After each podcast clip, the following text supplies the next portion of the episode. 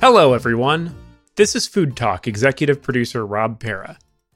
Dani will be conducting interviews here every day, talking with experts on food and agriculture, and discussing topics like the impact of COVID 19 on the food system, unsung food heroes, how climate change continues to be a threat to agriculture, and other pressing social and environmental challenges that impact farmers, eaters, and the economy.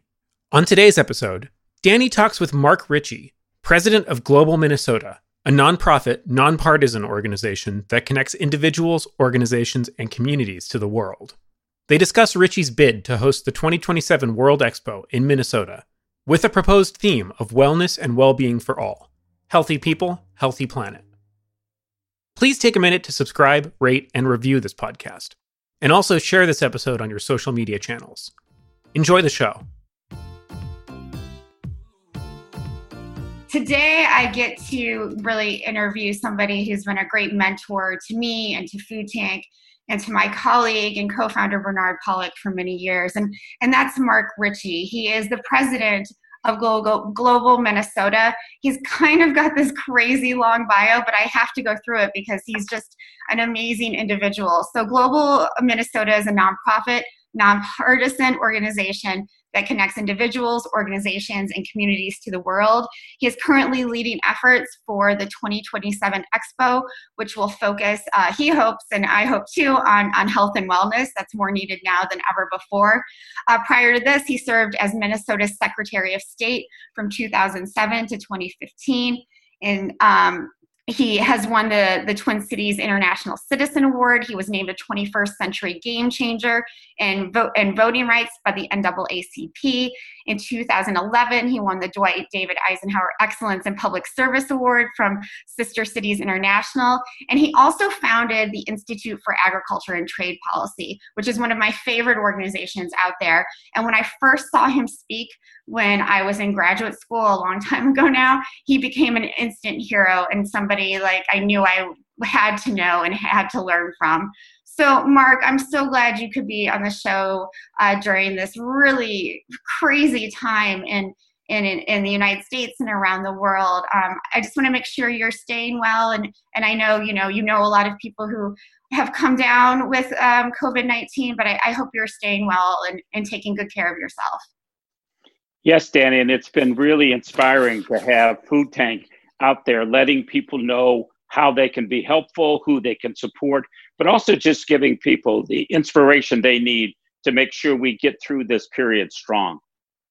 Thanks, Mark. I appreciate that. We're we're trying, but it's because of people like you we're able to do this work. Um, I, I want to start off with, um, you know, asking you to go back to your roots in, in sort of food and agriculture and trade policy and, and maybe give us some suggestions about how we can help farmers and, and farm and food workers during this time. Well, I think the underlying message that we're getting is the one that says we're all connected in this world. Often we are looking at food and agriculture from two very important and very related, but hyper local and hyper global. Mm-hmm. I live for my morning cup of coffee and that has to come from Ethiopia or someplace. And I put in it the strongest cream or whole milk or whatever I can get. And that comes from right around the corner, right outside of my city. So these two things link us in a kind of unusual way. But I think also food, of course, puts us into the mode of family. We call it about right. comfort food so, taking this opportunity right now to do what we can to support local farmers, local restaurants, local foods uh, suppliers of any kind. There are options, of course, in the pickup, delivery, and all of that.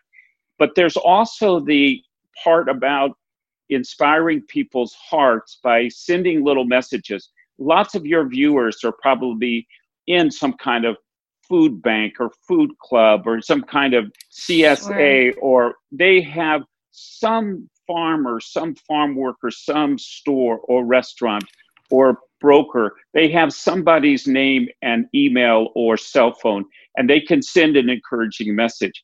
But I want to go back to the basic thing, which is it's really been shown in this pandemic that keeping ourselves as healthy as possible is one element of being Absolutely. able to handle pandemics that are not really understood at first and they take us such a long time to understand. So clearly keeping ourselves healthy. Now, I'm bad when it comes to getting enough sleep. And let me tell mm. you, the minute I understood this pandemic was coming, I've started trying to address that bad habit of mine very sure. directly. But food, how we handle our body, our exercise, all of those things are things that can make us stronger. And we can take that strength and make sure that we're inspiring others and then helping. Now, I also know that there are very specific local websites and hotlines. There are things happening like rounding up uh, mask and other protective mm-hmm. gear that's in somebody's basement or storage closet. There's also being aware of and paying attention to our neighbors, our family, our friends, and making sure that they are just as militant about maintaining physical right. uh, distance. I hate that term. They talk about social distance. No, no, we don't want social distance. We want physical distance. Absolutely. So, re- reminding our friends and family, the worlds that we interact and we influence, to be militant about hand washing, about physical distance, all of those things. I do think that in this moment, the opportunity to really talk gently about interconnectedness, to talk passionately mm-hmm. about how we are all in this together. And I'm a Minnesotan, and we are really famous for quoting our Paul Wellstone, former Senator Paul Wellstone, in that we, we all do better when we all do better. But I want to alter that just slightly by saying, until we're all okay, we're not really all okay because yeah. I uh, now have a brother in Bangkok uh, in the hospital um, with a positive uh, reading. Bangkok, Thailand is very advanced. They're doing a very, very good job. I know personally about the ways that this makes your heart pound very deeply, very hard. Right. And in that moment, trying to be gentle with ourselves and with each other becomes even more important. Absolutely. That's such good advice and sending really good thoughts to your brother and, and all of your, your family and friends. I, I think, you know, this idea of being interconnected and breaking down the silos that have really existed in the food system and really, you know, across our economic system is really important and being kind and gentle, not just with other people, but with ourselves during this time. It's really good advice. And, and, you know, good food and healthy food is the foundation of our health system, or it should be. We, we don't talk about it as much as we should, but food is the first medicine. So I really love all the advice that you're you're you're giving our viewers today. You know, I, I know you've been working to bring the World Expo to Minnesota for, for a few years now, and and you want to focus on health and wellness, and you know those those things are more important than ever. What made you come to that idea that you wanted to focus on health and wellness for, for World Expo 2027? Well, I live in Minnesota, and we kind of joke that um, you know we have to find a way to convince people to lure them to come visit. But once they come to Minnesota, they they don't want to leave, and right. so we're always thinking of ways to invite people over. And so, what's better than a World's Fair as a way to really invite the world to come visit Minnesota? We like to sh- share by showing what we're doing. We're not very good at bragging, but we love to show people our back 40 or our new tiling or our garden or look yeah. at our sweet corn. So we at the Secretary of State's office, and you mentioned I was Secretary of State for about a decade. We love the part of that job of bragging about Minnesota. and so the idea of bringing a World's Fair where we could learn from others around the planet and we could share and we could build relationship that just seemed like a good thing to do but once you say out loud you want to host a world's fair then somebody says oh what's the theme and right. of course we began uh, a debate and a process you know we had a big booth at the minnesota state fair you know there's a couple million people now that go to our state fair and we had people yeah. vote and we had all of this stuff. But in the end, the thing that we decided most clearly touched everyone on the planet that was also very special and important to Minnesotans was health and wellness. Yeah. And we also knew that Minnesota has a special opportunity because we have both the world's best hospital, like Mayo, one of the world's leading health research hospitals and companies. We have also a high priority to healthy eating, to exercise, to mental health and addiction treatment. We have a kind of balance of integrated medicine, high tech medicine. We sure. all think about wellness in its broadest definition. So that meant Minnesota was ideal in terms of having a broad open mind. But we also knew that the entire planet had agreed on these 17 different sustainable development goals.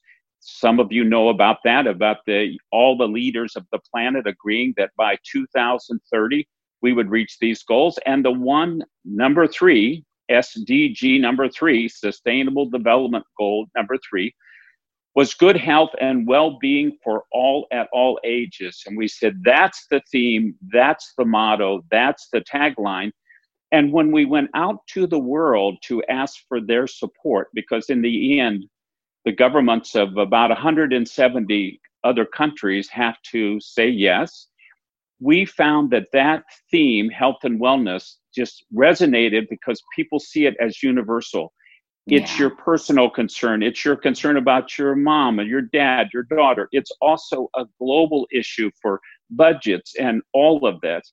None of us really understood and imagined how this pandemic would underline and highlight and put eight exclamation points about how universal good health and wellness is right. important to everyone. But when we said out loud, this was our theme, we immediately connected with people from around the planet. And so we began the process of putting together a proposal and then a bid. We're now in the middle of that whole process. And the thing that we found is that by putting health and wellness out as a theme, you first get everyone's own ideas. Our, our friends from China said, Oh, we have 5,000 years of health and medicine and knowledge. Sure. And uh, uh, our friends from Turkey who had proposed earlier a World's Fair on Health and Medicine said, Oh, we have all these files from our ancient cities from thousands of years ago, and we yeah. want to be. So, having that theme was a good way, we thought, of being able to talk about our region. But it turns out it was a very important way to connect with the rest of the planet. And now, with this pandemic, we're in a new phase where we have to also talk about that basically we have to combine and collective and cooperate and collaborate at a global yeah. level and can this act this physical act of an expo handle the challenges of the modern world of the pandemic. Can it be a connection point for solutions? The fundamental ones like good health and good eating and good sleeping and all of that, and the high scientific ones about how do we search rapidly all the uh, inventions of the past hundred years and see what might be useful, helpful, and then how can we track and then share a lesson learned in a small rural village in China with a small rural town in America or Italy right. or the Ukraine. So having that choice originate by how we were seeing ourselves and then having it resonate so globally long before this particular pandemic came along has said to us that it's more important than ever to make sure that we have our um, all of our pieces together. Uh, you know, this will come to a vote at a global body in a few years, yeah. And we are working ahead. It's important too because, as you mentioned, Global Minnesota, which I'm leading now, is 70 years old, but it's always had the same mission connecting Minnesotans to the world and the world to Minnesota. But it's yeah. also had the very specific work of advancing international understanding and engagement. And so at this very moment, you can see how the pandemic can be seen by some as a way to sow discord, to point fingers, to scapegoat. Mm. But mm. you also see the humanity and the way that it can also just remind us we're interconnected, remind yeah. us that something like a pandemic doesn't care if you're the, you know, uh, Prince of Wales, doesn't oh, care right, right. if you're a, a, a famous person or a rich person. It is an unusual moment, and Global Minnesota is the critical organization here in our region that is out talking about how this crisis is one that helps us understand better why it's important to deepen our international understanding and especially to deepen our engagement with each other and with the world. Absolutely, I think that interconnectedness is is really the, the theme and and uh, of of the world right now. That we're all connected because of this, and and there's a real opportunity there to to you know take collective action and and and not have discord have more people coming together you know sort of figuratively to figure this out. I really liked what you said about combining the you know the high and the low tech combining traditional knowledge with some of the advances in medicine and food that have been made and and really recognizing that you know these these traditional ways of, of practicing good health deserve recognition and and support. You know you've been involved in advocacy and policy making for for so long now. How would you you know what, what advice do you have for the average person right now who you know can't get out and and really mobilize people you know to attend events or or rallies what, what advice do you have for folks about how in, in their own homes and in their own communities they can they you know support the issues of you know good health good food uh, that need to that are really i think needed to fight this pandemic right now? Well what i've noticed and that's on the internet because i'm physically distancing from other people is that at a very local level people are putting up information Sometimes it's a hotline number, sometimes it's a very complete website, but with lots of local options. Some of those options are things that we would think of normally, like sure. finding ways to support your favorite and your local businesses that you rely on. And so, uh, at least with food businesses, it's about being able to continue your relationship. Some people, for example, are buying ahead of uh, local uh, advertising company that often used a restaurant that was next door uh, just said we're going to pay you for the next six months of what we would normally spend. So that's one yeah. thing it's it's supporting people. A second thing is looking for opportunities that are unusual that then can contribute. I just saw an article this morning about people who are they use the term armchair archivists but it means that historical societies have found ways to connect through the internet with people who, in their homes who can wow. help assemble things like birth records, death records, reading, yeah. particularly people with language skills. So there are also going to be volunteer opportunities that are really at home and things that you can do because there's two parts of this. One is people want to help. It's a human impulse to want to help. But right. also people need to help and need to feel like they're doing something so their own heart and their own soul are feeling energized. So, looking for the things that seem very important, but also being open to, like, oh, that's a way that I can make a difference in this one. Many people are posting on their neighborhood um, listservs, their neighborhood sort of telegraph that handles different things. And if somebody says, I need this or I have that, and you have a way being safe and keeping physical distance to help that person or to connect that person, that one little small thing, which may just be bringing over uh, uh, some uh, somebody uh, has a box of face masks and they can't deliver it to the local nurses union office where things are being dropped off, but maybe you can do that for your neighbor. So, both paying attention to what people are saying our our needs and responding when you can and then paying attention to the things that you can control within your own life i know that many people have found it unusually uh, satisfying to participate in their church or spiritual communities right. online services people are finding that uh, these zoom meetings with family members or hooking up their conversations with friends that they've been not so careful about right. keeping up with. Right. And if there's a birthday calendar in your life, if there's a birthday call or set up a face uh, time or just the little tiny things that continue the connection, because I think the motto should be physical distancing, yes. Social distancing, no, no, no. Right. And so right. we need to find the things that keep us. Now, if the experts are in the ballpark, all of us are going to have broken hearts. Yeah. And many of us are going to have incredible, dangerous challenges.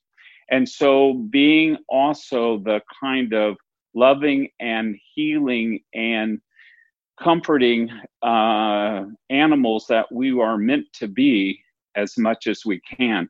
That yeah. means taking care of ourselves so we're there for others, but it also means doing all the things that we can to be as safe as we can.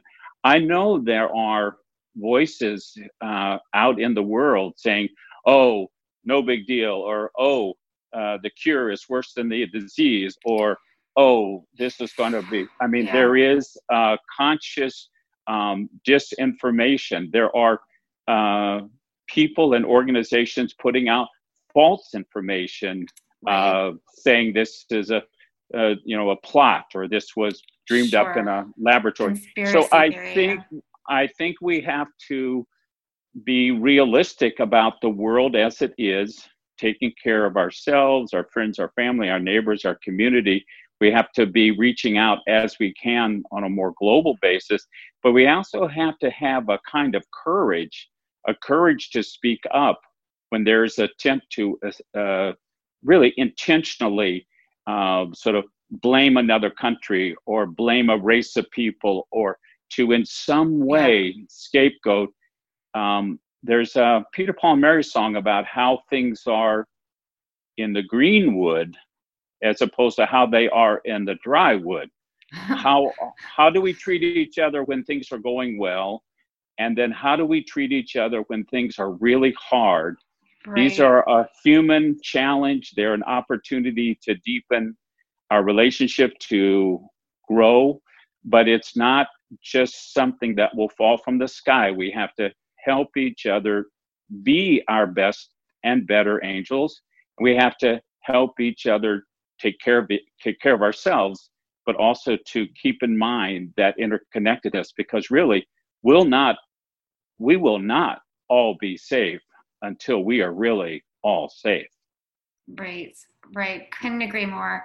Before um, uh, I ask you the final question, can you tell us where to get more information about Global Minnesota and you and, and the work that you do? Yes, you can go to our website at just globalminnesota.org or just type in Global Minnesota. Um, very uh, often we do online, so this is new, of course, but we're doing online um, webinars and Great. Zoom meetings. The very next one, in fact, is on the Sustainable Development Goals with the leader of the United Nations for the High Level Political Forum, which is sort of the mechanism for managing.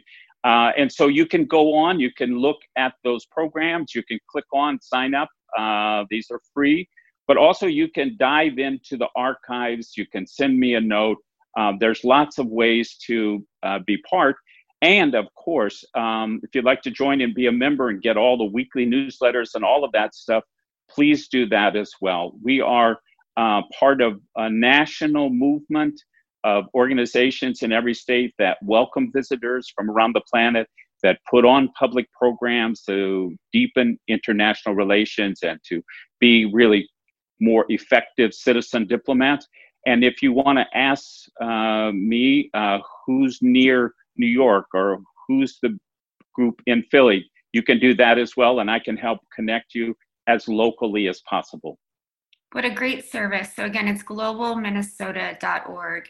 So, Mark, we've talked about, you know, your years of of commitment to public service and your years and, and, and being part of government and policy making. In maybe 30 seconds, what is the one thing that you think policymakers should do right now that they're not doing? We've talked about the disinformation that's out there. We've talked about you know how, how, some of them have not stepped up to the plate. What you know for both local and and and, and federal government what, what's your piece of advice? What do you want them to do that they're not doing?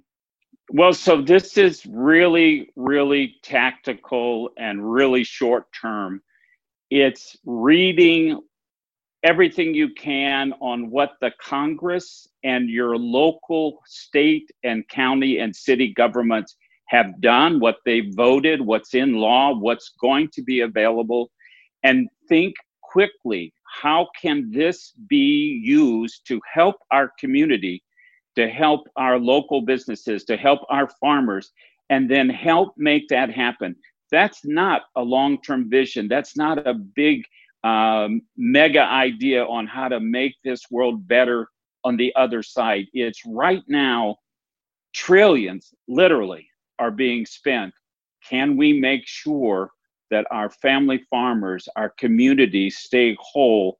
We're going to need to be active in making those ideas and programs that good hearted people have now agreed and are part of the law we need to make them work for us for the short term. We'll have some time, but not much, to think on the other side. But for right now, we need to act immediately and keep each other healthy so we can be strong in helping to guide our ship as we go forward. Um, Mark Ritchie, you're a voice of reason during chaotic times. I'm so glad I got the chance to talk to you today. A reminder that this uh, episode will also be on Food Tank's YouTube channel and on our podcast, Food Talk with Dani Nierenberg. Uh, Mark, my uh, thoughts are with your brother and, and everyone else out there who's who's going through some tough times. Thank you again for all that you do, and please stay well, sir. Dani, thank you and to your whole team at Food Tank. Keep inspiring us each and every day. Thank you, Mark. Bye bye. Bye now. Thanks so much for listening to Food Talk with Dani Nierenberg. Please rate, review, subscribe, and share the podcast. Make sure to return to foodtank.com every day for original reporting and analysis on the most pressing issues impacting our food system.